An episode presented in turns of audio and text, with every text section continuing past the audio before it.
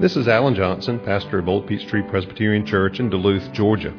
The Bible is God's Word. It describes itself as living and active, sharper than any two-edged sword. Therefore, any encounter with the Bible is a momentous thing because it never leaves us unchanged. My prayer for you as you hear this message is that the Holy Spirit will use it in your life to inform your mind, to feed your soul, and to help you grow in your faith in Christ. Please turn your Bibles to Luke nineteen. We're going to read verses one through ten. That is found on page eight seventy-eight of your pew Bibles. Today we're looking at the story in Luke of Zacchaeus. A lot of you know the name Zacchaeus from the children's song that we sing about that wee little man. And I know some of you are thinking, well, why would we have a sermon from a very tall man uh, about Zacchaeus? But I wanted you to know that even... Even I can relate to this man who was lost and has been found, and I think we, we all can. So turn to Luke nineteen, one through ten. A couple of contextual notes I need to make. Beginning in chapter nine, Jesus, it's made clear that he has set his face. He has determined to go to Jerusalem, to the cross. And he uses this phrase several times. It is necessary. It is necessary that I go to Jerusalem. It is necessary that I must suffer. It is necessary that I be handed over, that I die and rise again. And here, it's becoming more, um, it's becoming much more of a, a resonating note in the text. By this point, it's it's coming more frequently. He's getting closer on the road, and so. In the Gospel of Luke, we, as we read in the New Testament reading, there's this theme of those things that are lost, the lost sheep, there's a lost coin. And here we we meet a, a living and breathing man who is lost. And we see what Jesus does, that Jesus is the shepherd. In the very beginning of Luke's Gospel, he says, I'm writing this so you will know the certainty of the things you've been taught.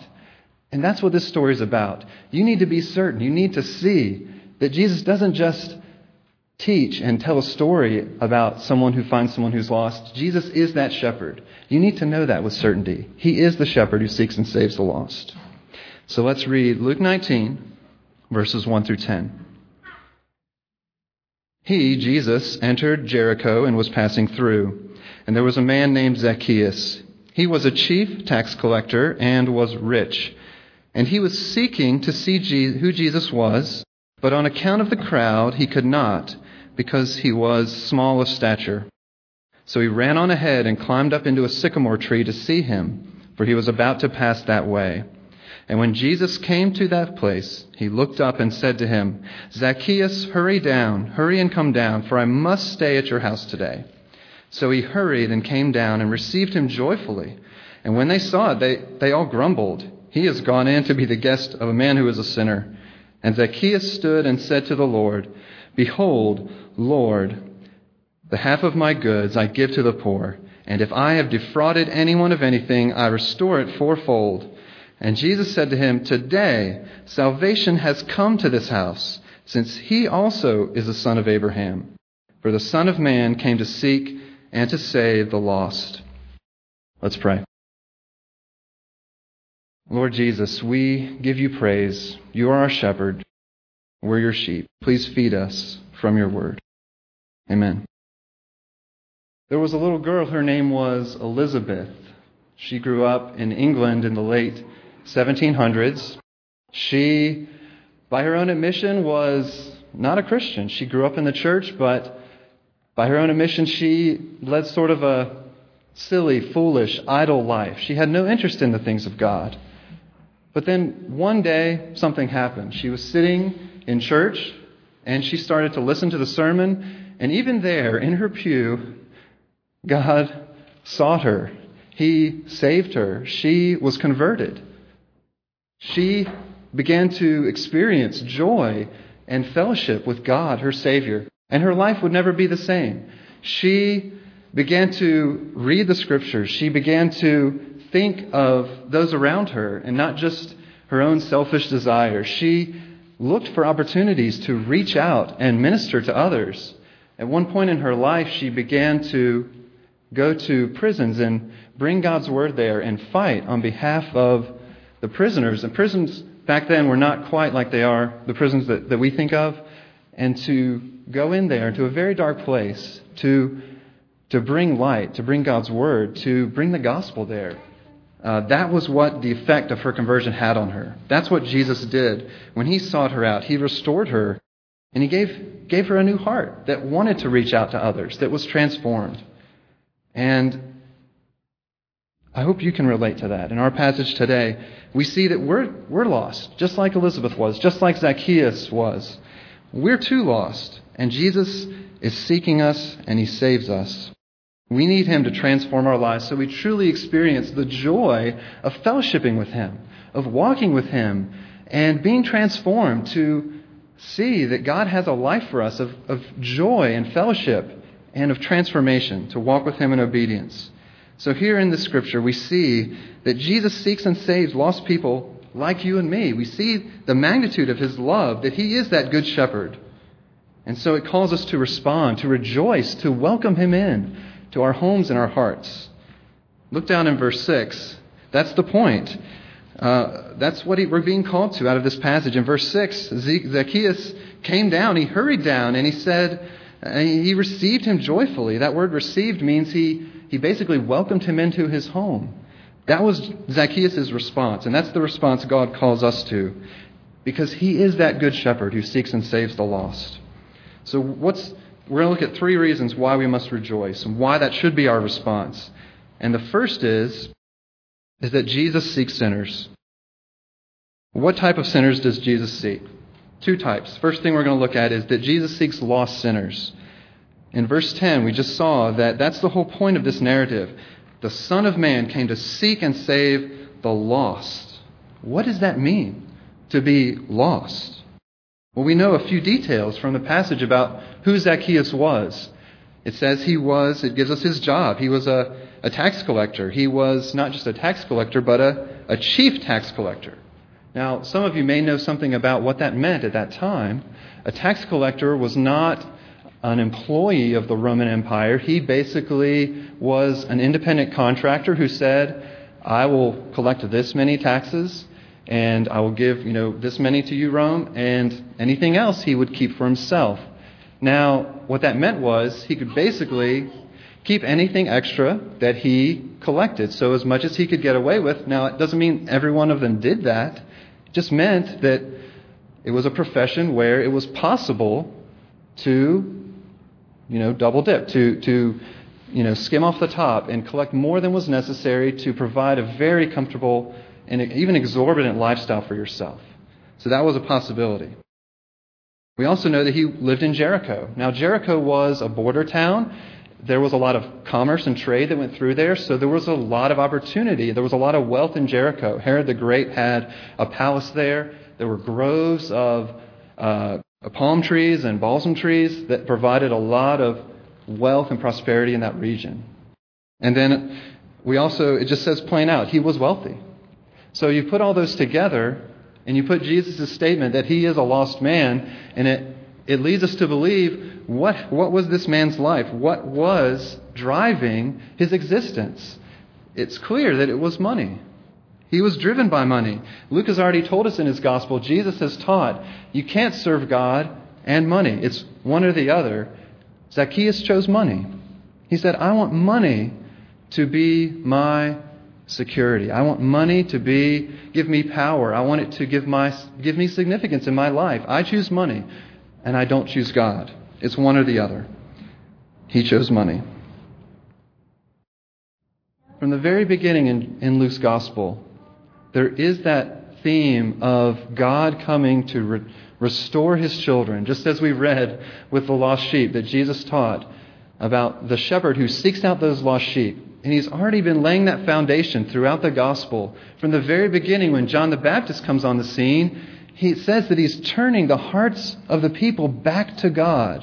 In, in other words, away from money or any other idol that the people would go after. And he's saying, I'm turning them away from them and turning them back to God. So what does lost mean then? It means you're running away from God. You've put something else in his place. You're serving that. That's what drives you. That's what excites you. That's what gives you security. That's what gives you peace. So Zacchaeus is the lost sinner. Secondly, he's an abandoned sinner. Because of this lifestyle, think about what that would have meant to his fellow countrymen. How would they have perceived him? Obviously, it would not have been well. They were the tax collectors were often branded as traitors, as untouchables, that we won't even talk to you, acknowledge you.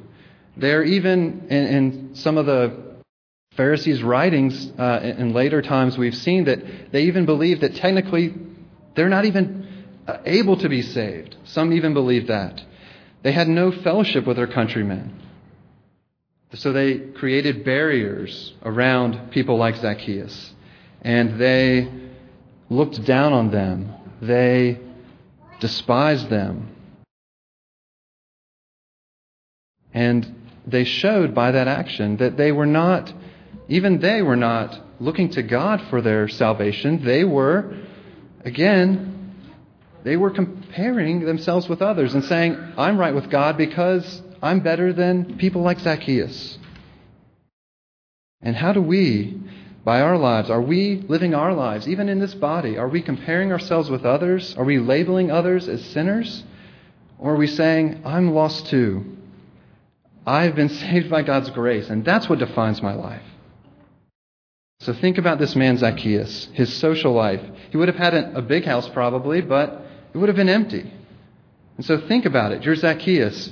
You, you walk through your house with all these nice things, but the only sound you hear are your own footsteps. There's no joy. There's no fellowship. But you hear of this man, Jesus. You have heard something about him, obviously, because you have a great desire, a curiosity to see him, but you can't get through the crowd. They won't let you through because they despise you. So what do you do? You run ahead, you climb up a tree to see, sort of, uh, again, a curiosity. What, what? Who is this Jesus? What is he all about? A lot of us at Christmas time have that ritual of watching A Christmas Carol, Uh, or one of the many, many versions of that novel by Charles Dickens. And we relate to that character Scrooge, some of us. We like that, to see that transformation. We know about his life, how he devoted himself to, to money and greed, and how miserable he was, and no one cared for him, and he had no joy in his life. And we can see that, that he was completely lost, and how what a miserable existence he had, and how everyone scorned him and abandoned him and said, there's no hope for that man. We'll not even be around him. Z- Scrooge, just like Zacchaeus, he needed someone to come rescue him. He needed someone to seek him out and restore him to wholeness, to bring joy into his life. And we have to see that that's the case in our lives, that we have sins, we have idols. Where are we struggling? We, it might not be money. It might be something else. We have parts of us that are lost where we have no fellowship with the Savior. We've put something else in his place. There are even physical obstacles like Zacchaeus had. There was a crowd there that would not let him through. There are physical things that keep us from Christ. We have family members. We have neighbors sometimes who would label us and say, you're worthless. They will define us by our lost condition and say, there's no hope for you. Do you believe that lie? We have to remind ourselves constantly. We have to say, we can't just plunge ourselves back into that mindset when if someone has, has labeled you as worthless or, you know, without hope. We have to remind ourselves constantly, no, that's not the case. Christ has sought me out. He has saved me. Jesus seeks lost sinners. Secondly, Jesus restores a relationship. That's the second reason why we must rejoice. That's why we're called to respond in joy. How does Jesus restore a relationship with sinners? He establishes fellowship. Look in verse five. When Jesus came to the place, he looked up and said to him, Zacchaeus, hurry and come down, for I must stay at your house. Do you think Zacchaeus sitting in that tree expected that? Do you think he expected Jesus to walk right up to him and say, Zacchaeus, to hear his name? What did what is Zacchaeus used to hearing? That sinner, that traitor, You're no good. You're worthless. But Jesus says, Zacchaeus, he calls him by his own name. And he says, come down. I must come to your house. It's clear that Jesus is not just uh, going to talk with him for a few minutes. He's going to actually stay with him. He's going to lodge with him. That's what he says. I'm going to stay at your house in verse five. And when Jesus, when Zacchaeus comes down, he, he says he received him. And again, that word is he received him into his house. And that's the, the grumbling. The source of the grumbling from the crowd is he's gone to stay. He's gone to be the guest of a sinner. And so what happened? Jesus established fellowship with him. He came into his house. He sat down with him. He ate a meal with him. He talked with him. He called him by his name. And he said, I am your God now. I am your God now. I'm going to be here in your house, and you're going to follow me. What would happen if Jesus came over to your house? He would sit with you. You would eat. You would fellowship with one another. And we have to believe that that is the case. He is in our homes. He has come. He's said to us, I am your God. Don't follow these other idols. I'm here with you. And that's just it. God's salvation walked right in to Zacchaeus' house. Do you remember that story in the beginning of Luke when Simeon is in the temple courts and Mary and Joseph bring in baby Jesus and he holds him in his arms and he says, now, Lord, I can depart in peace because my eyes have seen your salvation. He said, this baby, Jesus, this is your salvation. So what happened in Zacchaeus' life? God's salvation walked right into his house. His name is Jesus. Jesus is God's salvation because he restores fellowship and brings joy of a restored relationship with God. Why does Jesus do this? It's because Jesus shows mercy to Abraham. Look in verse nine. Jesus said to him, today salvation has come to this house, since he also is a son of Abraham.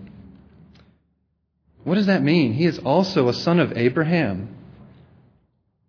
Zacchaeus was, by his lineage, an Israelite. He was part of God's chosen people. He was a member of God's chosen people that had not truly embraced God. He had not embraced the covenant with God from his heart. And again, from the beginning of Luke, he's laying the foundation that that's what Jesus, that's who Jesus is. That's what this salvation is. It's God coming to show mercy, to remember his covenant, to be faithful to his covenant people, to in mercy reach out to them and restore them, to save them. Turn over to Luke thirteen for just a moment. There's a poignant story that illustrates Jesus' mercy towards his covenant people. And he uses the exact same phrase that he uses here of Zacchaeus. In Luke thirteen, he, Jesus is in a synagogue on the Sabbath, and there's a woman with an infirmity she has had for years and years.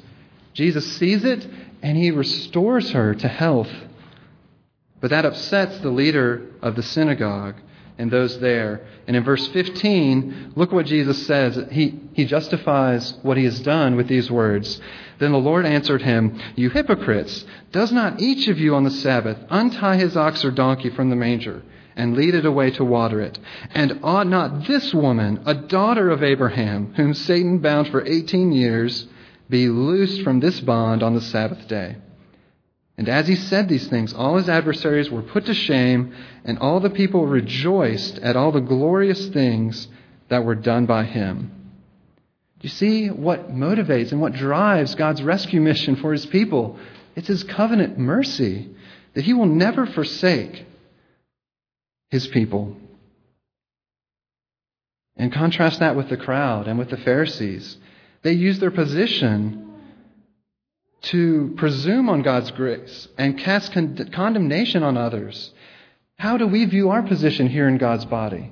Do we use our position? Do we use our place to show mercy, to recover those who are lost, to pursue them and restore with gentleness and mercy? Or do we use it to feel good about our position and solidify it? So who is this Zacchaeus? There, in Greek, a lot of you know in other languages, uh, like in Spanish, you say, uh, so if I say, I'm from Virginia, I say, soy de Virginia. But I can also, and the word soy means I am. I don't have to use the pronoun. It's part of the verb itself. So in Greek, it, it operates the same way. You don't have to use the pronouns on the beginning, but a lot of times they're there for emphasis. So throughout this passage in Luke nineteen, when they're describing Zacchaeus, the pronoun's there because it's calling attention. Who is he? Who is this Zacchaeus? Who is this man? And the answer at the beginning is, well, he is a tax collector. He is rich. He's a sinner. But what does Jesus say? He is also, he is also a son of Abraham, and I will be faithful to my covenant people. I will restore him. I am pursuing them and restoring them to fellowship with myself. Turn over to Ezekiel thirty-four. That's where we read our Old Testament passage. And the words that Jesus uses in verse ten that we've talked about, that I came to seek and save the lost, Jesus is actually referring to the very passage we read. Did you notice that? Look in verse sixteen. We didn't read this portion, but this situation where God's people have been abandoned by the leaders. The leaders are called the shepherds. They're the ones who are supposed to care for God's people. And when God's people have gone astray and pursued money and pursued other things, and it's led them into complete disaster and ruin, what is the attitude of the leaders? They've said, well, we're fine. We don't, we don't care. We're not going to pursue them. Their leadership only was used to serve their own needs instead of what true leadership actually is, to serve those you're over. And God says, this is not, this is not going to stand. This will not do. My people have gone astray. They've been scattered.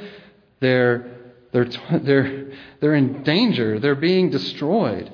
And the shepherds think only of themselves. And God says, my heart is breaking. My sheep are scattered. The only solution then, look in verse sixteen, is this. I will seek the lost myself. I will bring back the strayed, and I will bind up the injured. And again in Ezekiel thirty-four, verse twenty-two, I will rescue my flock. They shall no longer be prey. And those exact words, I will rescue them. I will save them. I will seek them out and restore them. And that's what Jesus is referring to. So what is he actually saying? He's saying, your God is here. I'm here saving. The same situation existed in Ezekiel's time and now in Jesus' time. The leaders of Israel, it says explicitly, they loved money. They did not care about the sheep. And Jesus says, this will not stand. This will not do. I am here. Your God is here to restore. Every Sloan is raised to know that the greatest basketball movie of all time is Hoosiers. Some of you might not be familiar with that movie, but it's about, uh, I think it's the early fifties in Indiana. There's a tiny, tiny little high school with about, you know, an enrollment of fifty or sixty people. And they do the impossible. They win the state basketball championship. There's no divisions at that time. The small schools are in one division. The big schools are in another. No, they're all in there together. And they pull off this incredible upset. But in that movie, there's an interesting story. The, the new coach that has come into town is learning about this little small town in Indiana. And he gets to know that there's the father of one of the players. His name is Shooter. And he hears about Shooter's story. Shooter is an alcoholic. He has given his life. He's tried to fill his emptiness with, with alcohol. And he has wasted his life completely. And he's he's so lost. Everyone knows it. Everyone has abandoned him. So the coach knows that he has some basketball knowledge. He... He knows that, you know what, this man needs help. It's not just about basketball. This man needs someone to enter his life and have a relationship with him. So he starts pursuing, the coach starts pursuing Shooter. And everyone starts telling him, that's foolish. You shouldn't do that. Why would you spend time on him? And the coach even has to confront Shooter's own son when the son says, why are you bothering with my dad? There's no point. He's no good. He's worthless. And the coach says, he's your father. Remember, he's your own dad. You cannot give up on him. And he establishes a relationship. He shows him mercy. He brings him back into fellowship. Where does this restored fellowship happen? It happens here in our worship service, but it happens everywhere, everywhere we are, in our homes. When you have breakfast in the morning, when you have your bagel and coffee, and you look out your window, that's where Jesus fellowships with us. When we lose our temper with our roommate or our spouse or our children, even there, in our lostness, Jesus fellowships with us. And even here with our fellowship with one another, we mirror that. Again, not labeling one another and establishing a position by comparing ourselves with someone else. Saying, well, you know, I may not be perfect, but at least I'm not like them. But again, are we using our place? Because we're all ministers. Are we using our place to reach out, to restore, to recover what was lost? Because that's who we are. So Jesus seeks lost sinners. He restores a relationship with sinners. And now finally, we must rejoice because Jesus transforms sinners. What type of what type of transformation does Jesus perform on sinners? What does it look like? Well, first of all, he transforms from the inside. Look at verse eight. Zacchaeus stood and said to the Lord, "Behold, Lord, half of my goods I give to the poor, and if I have defrauded anyone of anything, I restore it fourfold." Zacchaeus has a new heart. That's what repentance means. It is a changed direction, a changed mind, a changed heart. And he says, "Lord." Do you notice what he calls Christ now? He calls him Lord. Money is not my king anymore. Money does not drive me. It doesn't motivate me. It doesn't excite me. You are my Lord. I follow you. You give me meaning and significance. And remember that phrase, the teaching of Christ, where your treasure is, there's your heart also. And Zacchaeus is saying, Jesus, you're my treasure. You have my heart. And look at those terms of immediacy. In verse eight, he says, "Here and now I give." Well, that's the effect that Jesus has. In verse five, that's what he said to Zacchaeus. "Today, Zacchaeus, I must come to your house." And then in verse nine, Jesus says, "Today," again, a term of immediacy, "today salvation has come to this house." That's the effect that Jesus had has because he is the Savior. Now's the time to repent and return to the Lord. And that's throughout the Gospel of Luke. That word is prominent, today. Do you remember when the angels came to the shepherds? They say, "Today in the city of David, a Savior has been born." And when Jesus preaches the sermon in his hometown, he says, "Today the Scripture is fulfilled in your hearing." And it's all to say, the King is here. Your true God is here. Your true shepherd who actually pursues lost people and restores them, who doesn't abandon them. I, your true God, have come. And he gives us a new heart. And that's what Zacchaeus manifests. Jesus is his Lord. And so he is able to take everything in his life, his money, his relationships, and rearrange them in the light of that truth. So God is my Lord. Jesus is my Lord. So now my money is not my king anymore. It's just money. And I can give it away. I can be generous. I can restore what I've stolen. You might think that Zacchaeus is being uh, a little reluctant here. He says, "If I have defrauded anyone of anything," and maybe he's being a little a reluctant repenter. But actually the phrase would be, it's it's the type of conditional where it's admitting that that's the case. So he's saying, I have definitely defrauded people, and I'm going to make it right. And his generosity is astounding. This is it goes way beyond any, any Old Testament laws of what they were required to restore. Because, again, money doesn't have that grip on his heart anymore. He's free to give it away because it's just money. And so his inside transformation, it's manifested on the outside in how he lives.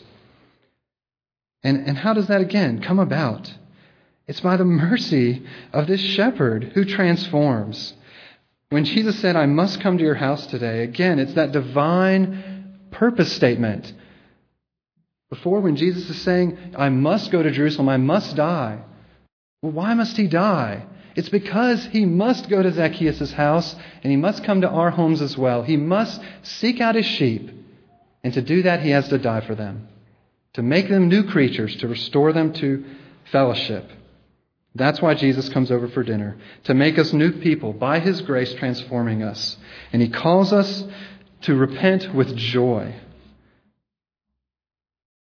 There was an American congressman who visited London, and this is what he said. I saw the greatest curiosity in London. I have seen Elizabeth Fry in Newgate Prison, and I have witnessed there the miraculous effect of true Christianity. What is true Christianity? That there is a Savior, a shepherd who restores, seeks out and restores a relationship with lost sinners like you and me, even to those people on the margins of society. And even as Elizabeth Fry came and, and fought for better conditions, to have more order and cleanliness, to bring the Bible into the prisons and bring the light of the gospel there, to bring joy into that dark place. And even as God has brought his joy into our homes, that is true Christianity, that there is a true Savior, a shepherd who seeks out lost sinners. And we're called to respond with joy, to know that he is pursuing us, that he brings new life and joy and salvation. So let's receive him with joy. Let's pray. Jesus, we praise you as our shepherd. We ask that you would help us to see more clearly what you have done for us and what you continue to do for us, that you do not abandon us, that even in our homes, when we struggle, when we flail and, and we have no direction, you come, you invite yourself over, and you show grace and mercy. You transform us. You never abandon us. We praise you for it. In Christ's name, amen.